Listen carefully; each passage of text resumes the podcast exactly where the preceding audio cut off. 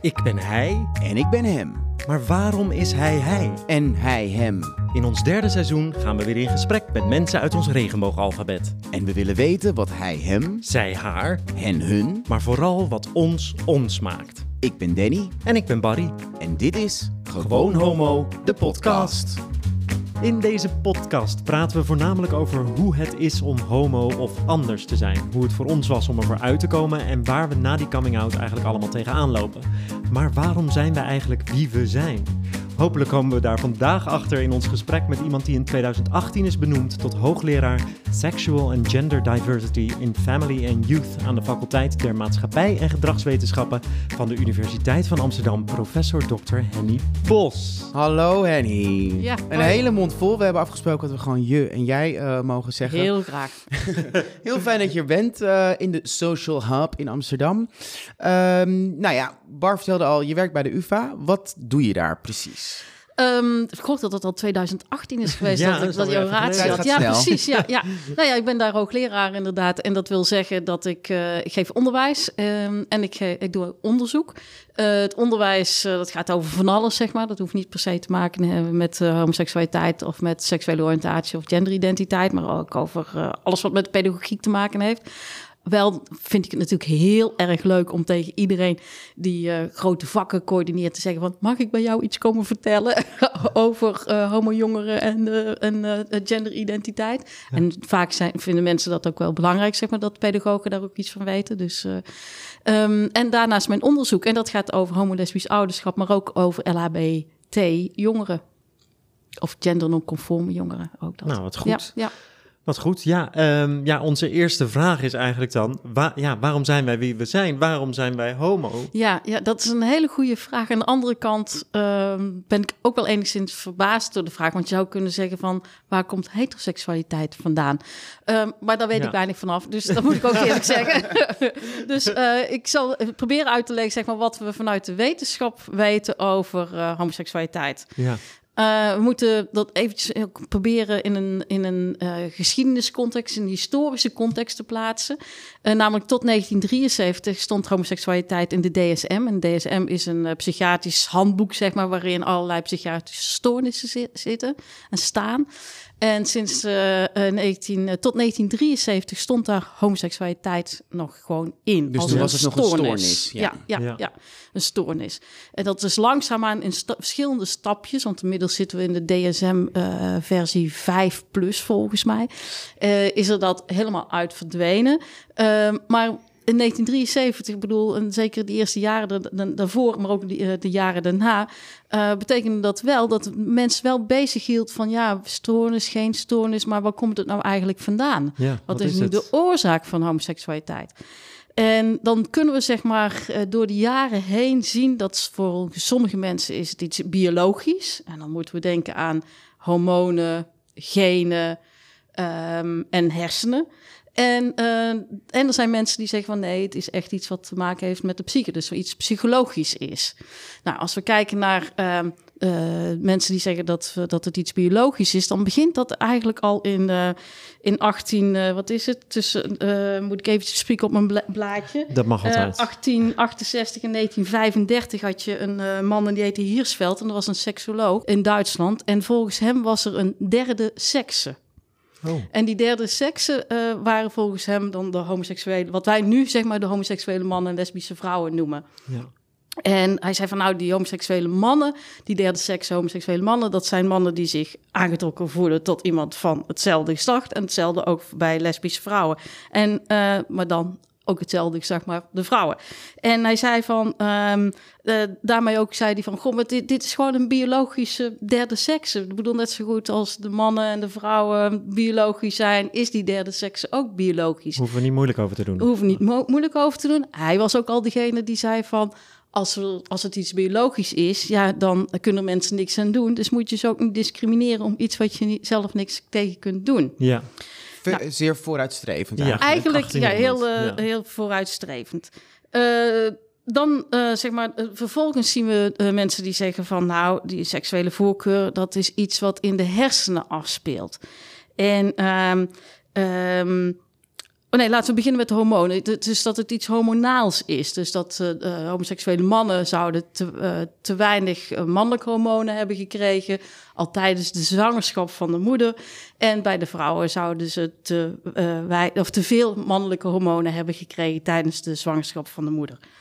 Um, en uh, dat deden ze ook zeg maar allerlei experimenten mee. Niet op mensen, maar met ratjes. Dus werden, uh, ratten werden, uh, kregen, um, vrouwelijke ratjes kregen mannelijke hormonen toegediend. En de mannelijke ratjes kregen de vrouwelijke hormonen toegediend. En ze zagen inderdaad dat voordat dat een verandering was in een seksuele gedrag, zeg maar, naar oh, ja. seks hebben met, met ratjes van, het, van eenzelfde geslacht, zeg maar. Hm. Um, daarna zijn er zeg maar, mensen die zeggen van nee, het zit in de hersenen. Uh, en onder andere onze Amsterdamse hoogleraar Dick Swaap was uh, een van die mensen die, uh, die dat zei en die ook met een bewijs kwam, zeg maar. Dan moeten we hebben over in de jaren tachtig. Ehm, namelijk, hij zag een, een verdikking van de kern van de hypothalamus bij homoseksuele mannen. En moeten we niet vergeten, ook de context, ik zeg het ook in de jaren tachtig. Hij heeft dat onderzoek in eerste instantie in de jaren tachtig gedaan uh, op de hersenen van uh, homoseksuele mannen die gestorven waren. Uh, veel van zijn, rest, van zijn nou ja, onderzoeksobjecten waren mannen die waren overleden aan AIDS. Ik bedoel, het waren natuurlijk ook de, de, de hoogtijdagen van de AIDS-pandemie. Um, wat trouwens nog steeds een pandemie is, moeten we mhm. niet vergeten. Mm -hmm. AIDS is nog steeds een pandemie. Ja. Um, en uh, hij kreeg ontzettend veel commentaar op zijn onderzoek. Met name zeg maar vanuit de uh, homobeweging. Wow. Van um, uh, hoe kun je nou dit zeggen, zeggen? Want als je zegt dat het in de hersenen zit, dan wil dat ook zeggen dat je als je iets aan die hersenen doet. Dat je het kan genezen, tussen ja. haakjes. Ja. ja. Dus uh, ik was zelf in de jaren tachtig, uh, woonde ik, uh, was ik net verhuisd van Brabant naar Utrecht toe. waren ook de jaren zeg maar, dat ik zelf net mijn coming out had. het COC deed ook een actie. Kon je briefkaartjes, ik was ook lid van het COC, kon je briefkaartjes sturen naar Dick Swaap, zeg maar via het COC, waarin je aangaf dat je het niet met zijn onderzoek eens was. Nou, ik heb toen de tijd ook zo'n briefje ingestuurd. ja. Terwijl zijn onderzoek is later heen herhaald, een aantal jaren geleden, op levende mensen. En inderdaad, hij, we zagen hetzelfde terug, hetzelfde onderzoek. Oh ja? En ik merk zelf, als ik kijk naar hoe ik er zelf over na ben gaan denken, denk ik ook van ja, waarom zou het ook niet kunnen dat het iets is wat in de hersenen zit? Ja, dus ik zou nu geen kaartje meer. Biologisch natuurlijk. Precies, ik zou nu geen kaartje meer insturen. um, en dan hebben we uh, zeg maar mensen die uh, zeggen in zeg maar die aanhangen dat het iets biologisch is. Hebben we de mensen die zeggen dat het iets genetisch is. Nou, dan moeten we uh, even terug naar het onderzoek van Dean Hammer in de Verenigde Staten. En Dean Hammer die deed een onderzoek onder homoseksuele mannen. Heel veel van dit soort onderzoeken zijn trouwens alleen maar onder mannen gedaan. Ja, heel even, wat is voor, voor mij, wat is het verschil tussen biologisch en genetisch? Nee, genetisch is ook biologisch. Ja? Dus als oh, ja. we kijken naar biologische oorzaken, dan kan het hormonen zijn, dan kan het iets in de hersenen zijn en het kan iets genetisch zijn. Ja. Oh, ja. In het DNA, zeg maar, van mensen. En uh, die Dean Hammer, die deed een uh, onderzoek onder uh, homoseksuele mannen. En dan vroeg hij aan de mannen van... goh, zitten er aan jouw moederskant en jouw vaderskant... ook homoseksuele personen? Of het erfelijk is. Precies. En ehm, toen vond hij dat er aan de tak van de moeders mm -hmm. van de mannen... altijd wel ergens een homoseksuele... Um, uh, persoon zat, zeg maar, een familielid, zeg maar, die een homoseksueel was man. Ja. En uh, toen dacht hij van, god, dan moet ik toch verder eens gaan verder onderzoeken. En hij nam bij uh, 40 um, uh, broers, die alle twee homoseksueel waren, nam hij um, uh, niet 40 broers, maar nee, veel, ja, veel dezelfde familie. Precies, ja, ja, ja, ja. Een hele drukke kerst was dat. Ja, uh. ja. Uh, nam hij DNA af en hij zag daar zeg maar een wat hij dan noemde een marker op het einde van het X-chromosoom, zeg maar, van wat mannen van de moeders krijgen. Ja. En um, dat was uh, XQ 28 heeft hij dat genoemd. En hij, uh, in de pers is dat heel, al heel snel neergezet als het homogen. Nee, oh. Dienheimer heeft het nooit zo gezegd. Hij heeft altijd gezegd van dat is een marker op de DNA. Um, wat uh, homoseksualiteit zou kunnen verklaren. Maar uh, we moeten het altijd zien dat er ook nog allerlei andere factoren een rol bij spelen. Dus dat is, zo heeft hij het zelf altijd gezegd. Ja. Um, dat onderzoek is uh, eigenlijk uh, nooit echt herhaald of zo. En het is natuurlijk alleen, of natuurlijk, ik bedoel, het is alleen onder mannen gedaan. Dus ja, dat moeten we ja, wat moeten we ermee Het blijft ook bizar, hè? Dat het altijd alleen maar over de mannen ja, gaat. Precies, ja. Ja, ja. Wat wel is, en dat is wel heel interessant, is dat in de Verenigde Staten uh, zijn er nog steeds een aantal staten waarin ja, toch niet zo positief gedacht wordt over homoseksualiteit. En uh, waar ook nog een keertje de wetgeving dwars zit. Dus de, mm -hmm. wat je bijvoorbeeld, je hebt staten waar je als uh, openlijke homoseksuele docent niet voor de klas mag staan. Nou, in dat soort staten uh, worden wel, zeg maar, die wetgeving wordt wel uh, aangevochten, zeg maar, vanuit de homobeweging. En dan komt die Dean Hammer, die vragen ze dan, zeg maar, als getuigendeskundige. Hè? Want als je kunt aantonen dat, dat je er niks aan kunt doen, dan, uh, nou, waarom zou je dan zo'n zo wet... Ja, precies, ja. waarom zou je dan zo'n wet hebben? En het komt wel eens ooit voor dat dan de ehm, mannen uit de plaatselijke homo-beweging of uh, uh, homo-organisatie in de rechtszaal zitten met t-shirtjes waarop staat: Mam, bedankt voor degene. nou, dus dat zijn de biologische uh, aspecten. En wanneer was dat laatste onderzoek dan? van Dien Hemmer weet ik zo niet. Ik denk ergens jaren 90, 19 oh, ja. van de vorige eeuw, ja. zeg maar. Ja, ja. ja, ja. En dat, dat zegt dus eigenlijk van, het zit dus in je. Ja. En of het tot uiting komt, dat heeft wellicht met andere ja, ja, met een hele hoop andere dingen. Ik bedoel, uh, ik kan me voorstellen als je ergens in een land woont waar je uh, homoseksualiteit ook naar de doodstraf op staat. En je hebt wel die gevoelens, uh, om wat voor reden, biologische reden dan ook, dat je wel heel voorzichtig bent, zeg maar, in ja, het uiten daarvan. Ja, en is dat, is dat, was dat gender dan ook bij vrouwen of is dat überhaupt nee, dat nooit is nooit Zoals oh, ver als ik weet, zeg maar, is dat nooit ah, ja. onderzocht. Dus dat weten we dus, uh, okay. nou ja, dat, zijn de bio, dat is de biologische, biologische verklaring. Ja. En dan hebben we ook nog de uh, psychologische verklaring. En uh, als we het over de psychologie hebben, dan komen we toch altijd, beginnen we bij Freud. Freud. En uh, Freud die zei van nou, in principe is een mens een seksueel wezen die met iedereen en alles seks kan hebben. Uh, maar gedurende het opgroeien moet dat gekanaliseerd, gekanaliseerd worden. Dus het moet in een bepaalde richting dat uh, nou, tussen aanhalingstekens normaal is.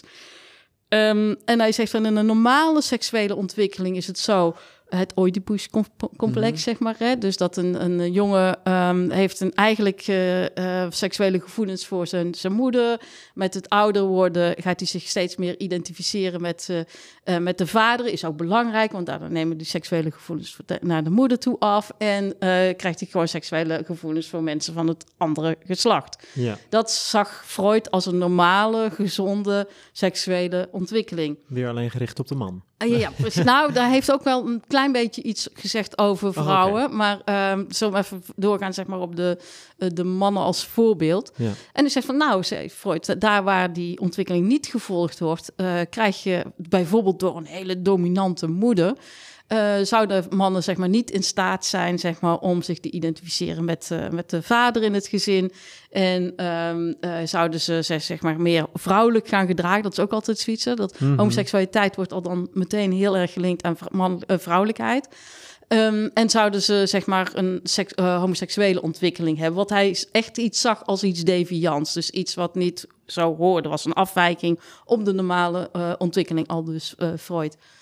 Uh, dus dat is de psychoanalyse als psychologische verklaring.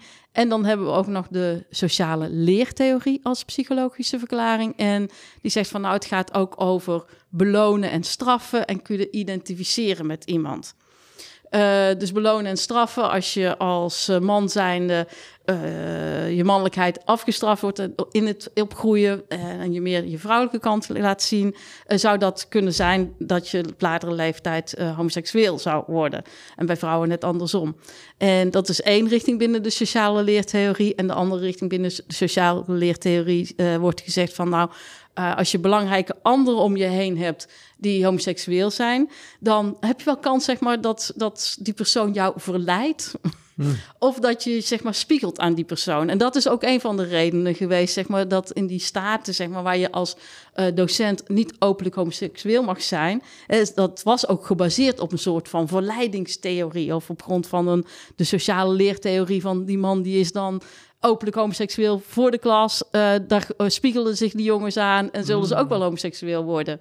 Dus dat zijn grofweg zeg maar de verschillende nou ja, stromingen uh, die we zien als het gaat over homoseksualiteit. Ja. En de oorzaken van homoseksualiteit. En ja, wat ik net al zei, um, er zit natuurlijk die, de vraag, zeg maar, is denk waar komt homoseksualiteit vandaan? Is ook wel een beetje een discriminerende vraag. Sorry jongens. Mag je zeggen, mag je zeggen. Het is ook een discriminerende vraag, want waarom stel je niet de vraag van waar komt heteroseksualiteit vandaan? En het kan ook misbruikt worden. Als we namelijk uh, die biologische um, oorzaken, zeg maar. Ja, er zijn nog wel in het verleden wat dingen mee gebeurd, toch? Uh, dan denk ik aan uh, mannen die geopereerd werden in een, uh, zeg maar, waar delen van hun hersenen werden afgehaald. Schoktherapie. Mm -hmm, ja. dat mannen kregen dan uh, foto's te zien van, van naakte mannen. En op het moment dat ze daar opgewonden door werden, kregen ze een schok te, te, te, te voelen. Zeg maar in de hoop dat op die manier. Uh, het er afgeleerd zou kunnen worden. Ja, ja, en zeg maar ook de psychologische aversietherapie, hè, waar nog steeds ook in Nederland veel over te doen is. Mm -hmm. hè? Dus dat je, dat je door middel van psychologische hulp van je seksuele gevoelens voor iemand van hetzelfde geslacht zou afkomen. Nou, in de Verenigde Staten. Wat, wat je, zegt is, is uh, want wat je net vertelde over Freud, wat, wat hij dus allemaal zei. Um, dat kwam ook terug in het gesprek wat wij hebben gehad met uh, iemand die in uh, homogenezingstherapie ja. is gegaan. Ja, dat, ja, dat waren ook de dingen waar hij uh, over moest praten daar inderdaad. Van, oh, dat komt dan doordat je moeder... Te dominant was. Te dominant was. Of, of juist, ja, je vader was te veel aanwezig, waardoor, nou, blauw. Ja, ja. Nou ja, en uh, in Amerika zien we, daar heb je een psychologenvereniging, de American Psychological Association. En die hebben een standpunt al ingenomen. Die zeggen van um, psychologen die uh, aversietherapie aanbieden, die mogen geen lid zijn van onze vereniging. Hmm. En dit is nog steeds een discussiepunt binnen de uh, Nederlandse Vereniging voor uh, Psychiaters. Uh, dus de Nederlandse Vereniging voor Psychiatrie. Die zeggen van, nou ja, die willen dat ook. Die willen ook hebben dat mensen die deze vormen van therapie aanbieden, niet dat die geen nee. erkend lid, lid, mogen zijn van hun vereniging en zich geen psychiater mogen noemen. Dat is een beveiligd beroep. Hè? Mm -hmm. um, en zover als ik weet, maar als het niet zo is, dan, dan horen we dat wel. Is dat nog steeds een discussiepunt binnen de, deze vereniging? Maar dit is dus ook een van die redenen waarom ik het wel interessant vind om te weten waarom ben ik homo en is het biologisch verklaarbaar? Want als het biologisch verklaarbaar is, dan zou je kunnen zeggen tegen zo'n vereniging van psychologen je mag geen les geven of je mag iemand niet iets afleren omdat het biologisch bepaald is. Daar kan je gewoon als psycholoog dan daadwerkelijk niks aan doen. En hetzelfde geldt voor als ik kijk naar het geloof. Ja. Als het geloof weet dat het biologisch dat God ons zo heeft gemaakt of ja. Allah of ja. weet ik veel wie, dan zou iedereen die dat geloof beleidt die mensen moeten accepteren ja, om iets ja. te zijn, omdat God ze ja, zo heeft gemaakt. Ja, we dus... weten wel uit uh, het onderzoek van alweer een aantal jaren geleden dat uh, als we vragen naar ne de, de, Nederlandse bevolking, uh, wat denk je dat de oorzaak is van de homoseksualiteit, dat de meeste mensen wel vinden ook dat het iets biologisch bepaald is. Ook zeg maar homo's en lesbo's zelf vinden dat het iets biologisch bepaald is. Maar we weten ook dat in de LHB-community dat, um, dat die vraag met name speelt in de jaren rondom de coming out. Ja. Hm. Heb jij ooit met deze vraag gezeten? Waarom ik homoseksueel ja. ben? Nou, um, niet zozeer, want ik, in de voorgesprekken die wij hier samen over hebben gehad, Den en ik dan, uh, had ik vooral het idee dat jij daar heel erg mee bezig bent geweest. Ja, Nee, nou, dus niet rond de jaren van de coming-out. Uh, uh, ik, ik, heb jou, Henny, ja, aan de telefoon ja. gehad en toen zei je ook van wat gek dat je daar nu over begint. Hè? Je bent al uh, langer, lang uit de kast, lang uit de kast. En, ehm, heel lang. Heel lang uit de kast. Ja. um, maar doordat we er zoveel over praten en we ons verdiepen eigenlijk in onszelf door middel van deze podcast denk ik eigenlijk, waarom ben ik wie ik ben? Wat is, heb ik voor functie en wat kan ik ermee doen?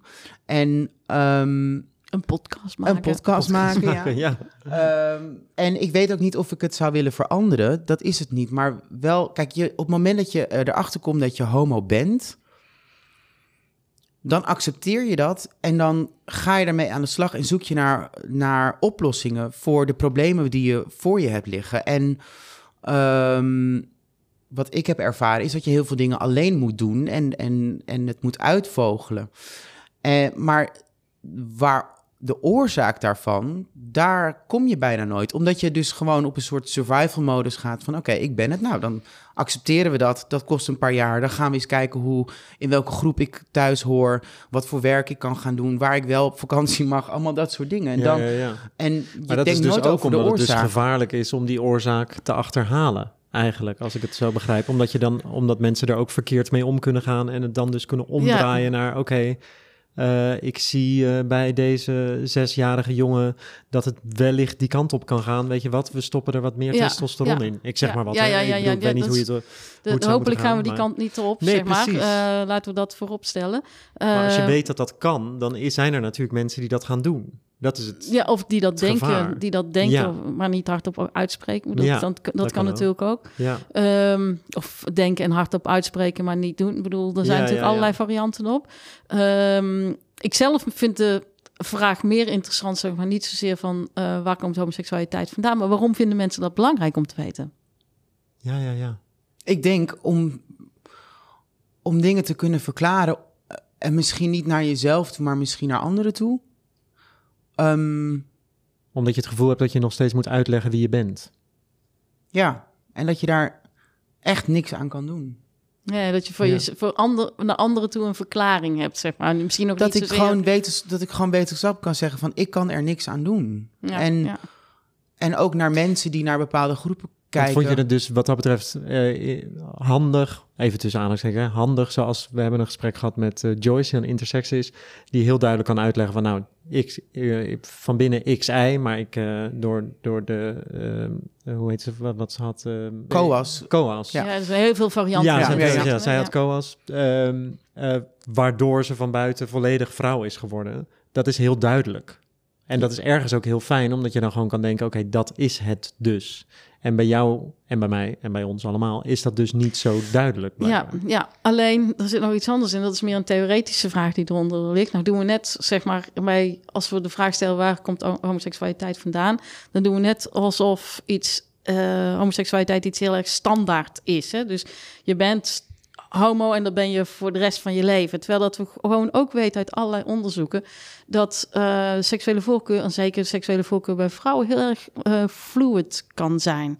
Ja. Eh, bij mezelf trouwens niet. Ik ben lesbisch en ben nooit anders geweest. Ik ben zo geboren en ben nog steeds zo. Dus, eh, maar over, we weten uit onderzoek, weten we wel zeg maar, dat, eh, dat dat seksuele voorkeur iets heel fluents kan zijn. Zeker bij de jongere generatie. Ja. Als je afvraagt van wat is de oorzaak van homoseksualiteit, dan pin je helemaal vast op het binaire denken van homo en Mhm. hetero. En misschien nog biseksueel, hè? Ehm, maar niet zeg maar het meer vloeiende. Ja, ja. Er is ook een theorie dat, ehm, dat de evolutie ervoor heeft gezorgd dat er homo's zijn. Door dat, dat er gewoon even een stop is met het voortplantingsproces van een bepaald... Ja, maar dat geldt niet meer. Hè? Ik bedoel, mijn onderzoek gaat ook over homo- en lesbisch ouderschap. Dus er zijn door, eh, de, ehm, ja, dat, dat, dat wat er ehm, mogelijk is, zeg maar, in eh, reproductieve technieken, kunnen homo's en lesbo's net zo goed kinderen krijgen. ja. Dus die, die theorie die, die gaat niet meer op. Nee, Zou het überhaupt kunnen dat het... eh, want wij denken, of tenminste ik denk altijd... oh, alles wat we nu ook horen en wat er bestaat... en er zal nog veel meer komen in de toekomst... dat dat er altijd al is geweest. Als we het hebben over non-binariteit, homoseksualiteit, le- eh, lesbiennes, eh, alles... eh, dat dat altijd bestaan heeft. Maar kan het ook zijn dat er een soort evolutie in zit... en dat er dus bepaalde dingen misschien vroeger niet waren... die er nu wel zijn Ja, door hoe we ontwikkeld ja. zijn als mens? Ja, hoe we ontwikkeld zijn als mens, maar ook als samenleving. Hè? Ik bedoel, Ja. Eh, het denken van seksu- seksualiteit en seksuele identiteit, dat is nog vrij jong, zeg maar. Mhm. Ik bedoel, ik noemde net uh, Hiersveld, we moeten in die periode denk, eh, zien, zeg maar, dat seksualiteit als identiteit ook echt opkwam. ja, dat Dus was als je- 1800 dan. Ja, ja dus Ja. dat je eh, op de vraag van, eh, ja, eind eh, 1800, Eind 1800, ja. eh, dat je als op de vraag van wie ben ik of ik ben, dat je mensen ook zeg maar een seksuele voorkeur of seksuele oriëntatie daarin noemde. ja. En er zijn nog steeds samenlevingen waar ehm, eh, seksueel gedrag eh, voor mensen van eh, naar hetzelfde geslacht toe niet als identiteit benoemd wordt. Hè. Er wordt altijd ehm, eh, bekende voorbeelden genoemd van mannen die naar ehm, eh, sauna's gaan En dat seks hebben met andere mannen, maar hoezo? Homo? Nee, ik ben niet homo. Nee, en niet als onderdrukking, maar echt dat ook echt zo voelen. Ja, een Dus beetje de denk- oude Grieken toch ook? Precies, ja. ja dus dat eh, het denken in identiteiten gelinkt aan je seksualiteit, dat is niet altijd zo geweest. En eh, het is in onze samenleving wel eh, dominant, zeg maar, maar het geldt nog steeds niet voor iedereen. nee.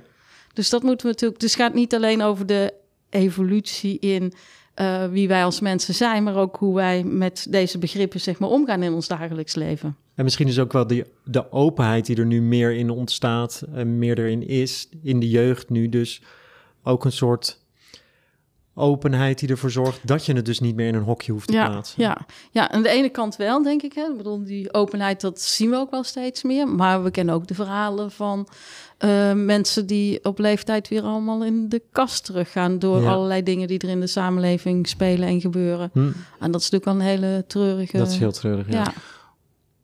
Waarom zijn er überhaupt studies hierover?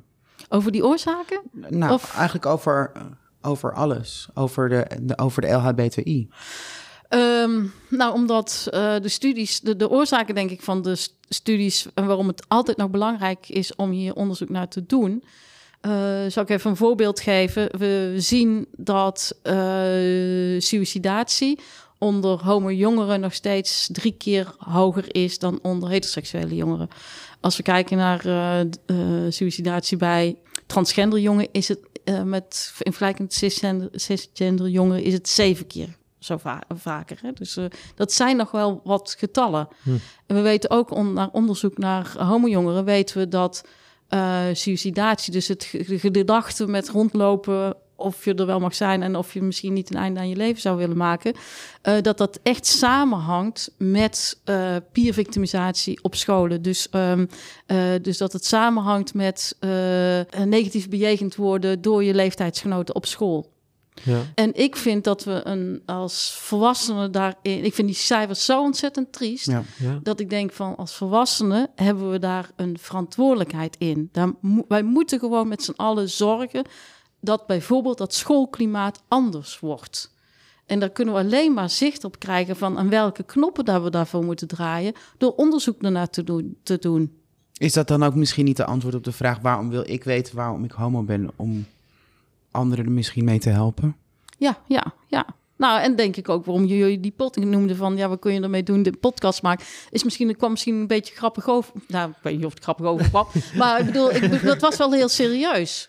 Ja. En dat ik denk van... eh, eh, ik denk dat jullie met zo'n podcast... al heel veel mensen kunnen bereiken... in de goede zin des woords. Hm. Nou, laten we het hopen, ja. Hebben wij eh, een functie? Eh, wie, wie, wie bedoel je met wij? Nou, in dit geval zou ik het op mezelf willen betrekken. Ja, ja nou wat ik net zei.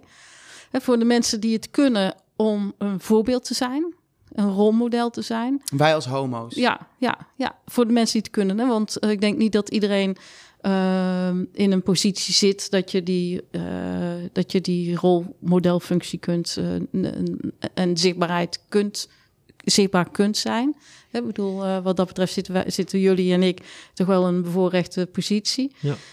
En ik denk van ja, eh, het voorbeeld zijn. Ja, Eh, ik, nou, ik, ik geef natuurlijk ook les, net al in het begin heb ik gezegd. En ehm, er zijn jaren geweest dat er eh, altijd wel een, een student in de werkgroep zeg maar, bij mij uit de kast kwam. Ja. En dat vond ik, vind ik nog steeds heel erg bijzonder. Ja. En waarom ben je gaan studeren? Dit. De- dit onderwerp? Ja, dit onderwerp. Nou ja, ehm, ik ben in eerste instantie ging ik pedagogiek studeren in Utrecht. En eh, het liep allemaal heel erg goed. En eh, eh, ik haalde alles in één keer. Dus ik hield, naar mijn gevoel, hield ik eh, jaar een jaar over. En toen dacht ik van, laat ik in het jaar iets gaan doen wat ik leuk vind. Wat ik zelf interessant vind. Waar ik zelf nog iets aan heb. En toen had je ehm, de interfacultaire werkgroep homostudies in, de, in Utrecht. Dat heb je inmiddels bestaat die niet meer. En toen dacht ik van, goh, laat ik daar eens vakken gaan volgen. En ehm, aldoende, zeg maar, kwam ik ook wel achter dat ik onderzoek doen heel erg leuk vind en heel erg belangrijk vond om te doen. Zeker naar deze groep, om toch het leven van mensen een beetje aangenamer proberen te maken. Nou, dat is uitgelopen tot een indrukwekkend eh, cv, als ik het zo... Ja, ja maar dat, dat is niet de reden. Hè? Die Nee, cv is ik, niet maar- de reden. Ik maar bedoel, het is natuurlijk wel eh, het, het begin geweest van, een, van, een, van iets waarmee je hopelijk heel veel mensen ook hebt kunnen ja, helpen. Ja, En, eh, ja, ja, nou en ik moet wel zeggen, daar ben ik natuurlijk zelf ook in geholpen. Hè? Ik bedoel, eh, ehm, ik heb zelf heel veel samengewerkt, ik werk nog steeds heel veel samen. Ik kan, vind ik zijn naam echt moet noemen, Theo Zandvoort, die toen de tijd programmagroepleider was van die interfacultaire werkgroep eh Homo Studies. Hij had eh, Rob Tielman opgevolgd. mhm. En hij is in ehm, een aantal jaar geleden is hij naar New York vertrokken. eh, en werkt aan de Columbia University bij het HIV Center. En ik werk nog steeds samen met hem. En heel Ah, toevallig ja. heb ik hem vorige week weer na vier jaar gezien. Want hij heeft natuurlijk Ja, door vanwege de corona niet Ja. kunnen reizen. Ja. Dus het was wel echt heel erg leuk. En ook wel een beetje emotioneel, zeg maar, om hem weer te, echt te zien. We hebben natuurlijk altijd contact gehouden Ja. via Zoom en weet ik veel wat allemaal. Maar ik, ik noem zijn naam ook, ook omdat ik denk van... eh, je doet zoiets niet alleen. En Nee. hij is een van de, niet de enige, maar wel een van de belangrijke personen, zeg maar, waar ik, ehm, ehm, ja, die mij toch wel daarin heeft gevormd en heeft laten zien hoe je dat kunt doen. Ja. Dan heb ik nog eh, twee vragen eigenlijk. We hebben onze standaard eindvraag, maar ik wil eigenlijk ook nog even terugpakken wat Danny net zei over eigenlijk zichzelf. Wat is zijn functie? En als we het breed trekken naar wat, wat zou de functie van homoseksualiteit kunnen zijn in de wereld, is daar antwoord op te geven? Eh, nee, maar nou, in die zin, niet in wetenschappelijke zin, zeg maar. nee. Hè? Eh, maar ik denk, voor mij persoonlijk zou het zijn van zoiets zijn als van om eh, te proberen om de samenleving inclusiever te maken. Ah ja, ja, mooi. Dus Ja, dan ehm, heb ik ook nog de eindvraag. Ja, Dat ben is- ik dat heel erg benieuwd naar. mijn laatste vraag. nou, we vragen altijd aan onze gasten, wat zou je jongeren zelf willen meegeven? Maar het zijn natuurlijk vaak onderwerpen die hun zelf in die zin op een andere manier aangaan dan wat we nu zo wetenschappelijk over dingen praten. Maar wat zou jij je jongeren zelf meegeven naar alles wat je nu weet en geleerd hebt? dat is een hele moeilijke vraag. Ehm, ben ook benieuwd, ga jullie podcast luisteren, zeg wat andere mensen daarop geantwoord, eh, geantwoord hebben. Wat ik jongeren, zeg maar, die nu zitten te luisteren. Nou, eigenlijk je eigen jongen zelf. Toen Oh, mijn jij- eigen jongen Ja, zelf. Wat je, want je hebt nu natuurlijk zoveel, zoveel weet je meer over het leven dan dat je toen wist. Eh, Wat had je toen willen weten? Mm, Kijk, eh, iedereen heeft zeg maar, eh, zeker in de jaren, zeg maar, eh, ja, ik ben van 1963. eh, in mijn puberteit, zeg maar, in die jaren, ehm, was het ook al. Kom ik uit een heel warm nest en werd er bij ons thuis helemaal niet. Ik ga meteen Brabants ook praten, een beetje. werd er bij ons thuis echt niet negatief gesproken over homoseksualiteit of over homoseksuele mannen en lesbische vrouwen. Ehm, toch zou ik die jongere Henny, zeg maar, mee willen. Had ik een bepaalde copingstrategie. En mijn copingstrategie is heel hard werken op school, goed je best doen, dat je hier snel weg kunt zijn. Niet uit mijn thuisomgeving, maar wel uit dat dorpje. Eh, om een, in een grote stad, zeg maar, het leven te kunnen ontdekken.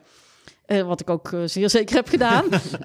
Maar die jongere Henny zou ik zeg maar mee willen geven van... ehm, ben over dat harde werken niet zo gestrest en zo gespannen. Hm. Ik bedoel, en eh, probeer eh, ook al leef je in een omgeving en vrienden die eh, met name op, hetzelfde, op het andere geslacht vallen. ehm, probeer daar tegenover je leeftijdsgenoten ook wat opener over te zijn. Hm. Want dat was ik die leeftijd zeker nog niet. Nee. Nee. Nee. nee. Dankjewel. Fijn dat je er was. Bedankt. Ja, ja, eh, ik vond het leuk om te doen weer. nou, ja, ja, zo, gelukkig. leuk. Heel erg fijn. Eh, we hebben ook, eh, net als elke week, een, een kijktip. Ja, dat klopt. En dat is deze week Do I Sound Gay? Eh, na een breuk met zijn vriend begint journalist David Thorpe aan een reis van zelfontdekking... waarbij hij zichzelf confronteert met zijn angst om als homo over te komen op basis van zijn stem. En door contact met onder andere taalkundigen, vrienden en wetenschappers... komt hij er al snel achter dat veel mensen, zowel homo als hetero, een andere stem zouden willen. Do I Sound Gay is nu te zien op OutTV Pro... en dat is de streaming service van tv-zender OutTV. Ja, en volgende week. Volgende week gaan wij in gesprek met een LHBTI-predikant, Willy Elhorst, om meer te weten waarom het geloof en homoseksualiteit elkaar zo vaak in de weg zitten. Nogmaals, heel erg bedankt. Heel erg er was, bedankt, Henny. Dankjewel. Ja, ja, leuk om En dan zeggen we- Succes. Tot, Tot de, de volgende. volgende. Je hebt geluisterd naar Gewoon Homo, de podcast. Laat vooral weten wat je ervan vond via Instagram at gewoon homo de podcast. Of stuur een mailtje naar gewoon homo de podcast at gmail.com. En vergeet je niet te abonneren in jouw favoriete podcast app. Dit seizoen is mede mogelijk gemaakt door PwC en is opgenomen in de Social Hub. De muziek is van Rutger de Bekker. Bedankt voor het luisteren en tot de volgende!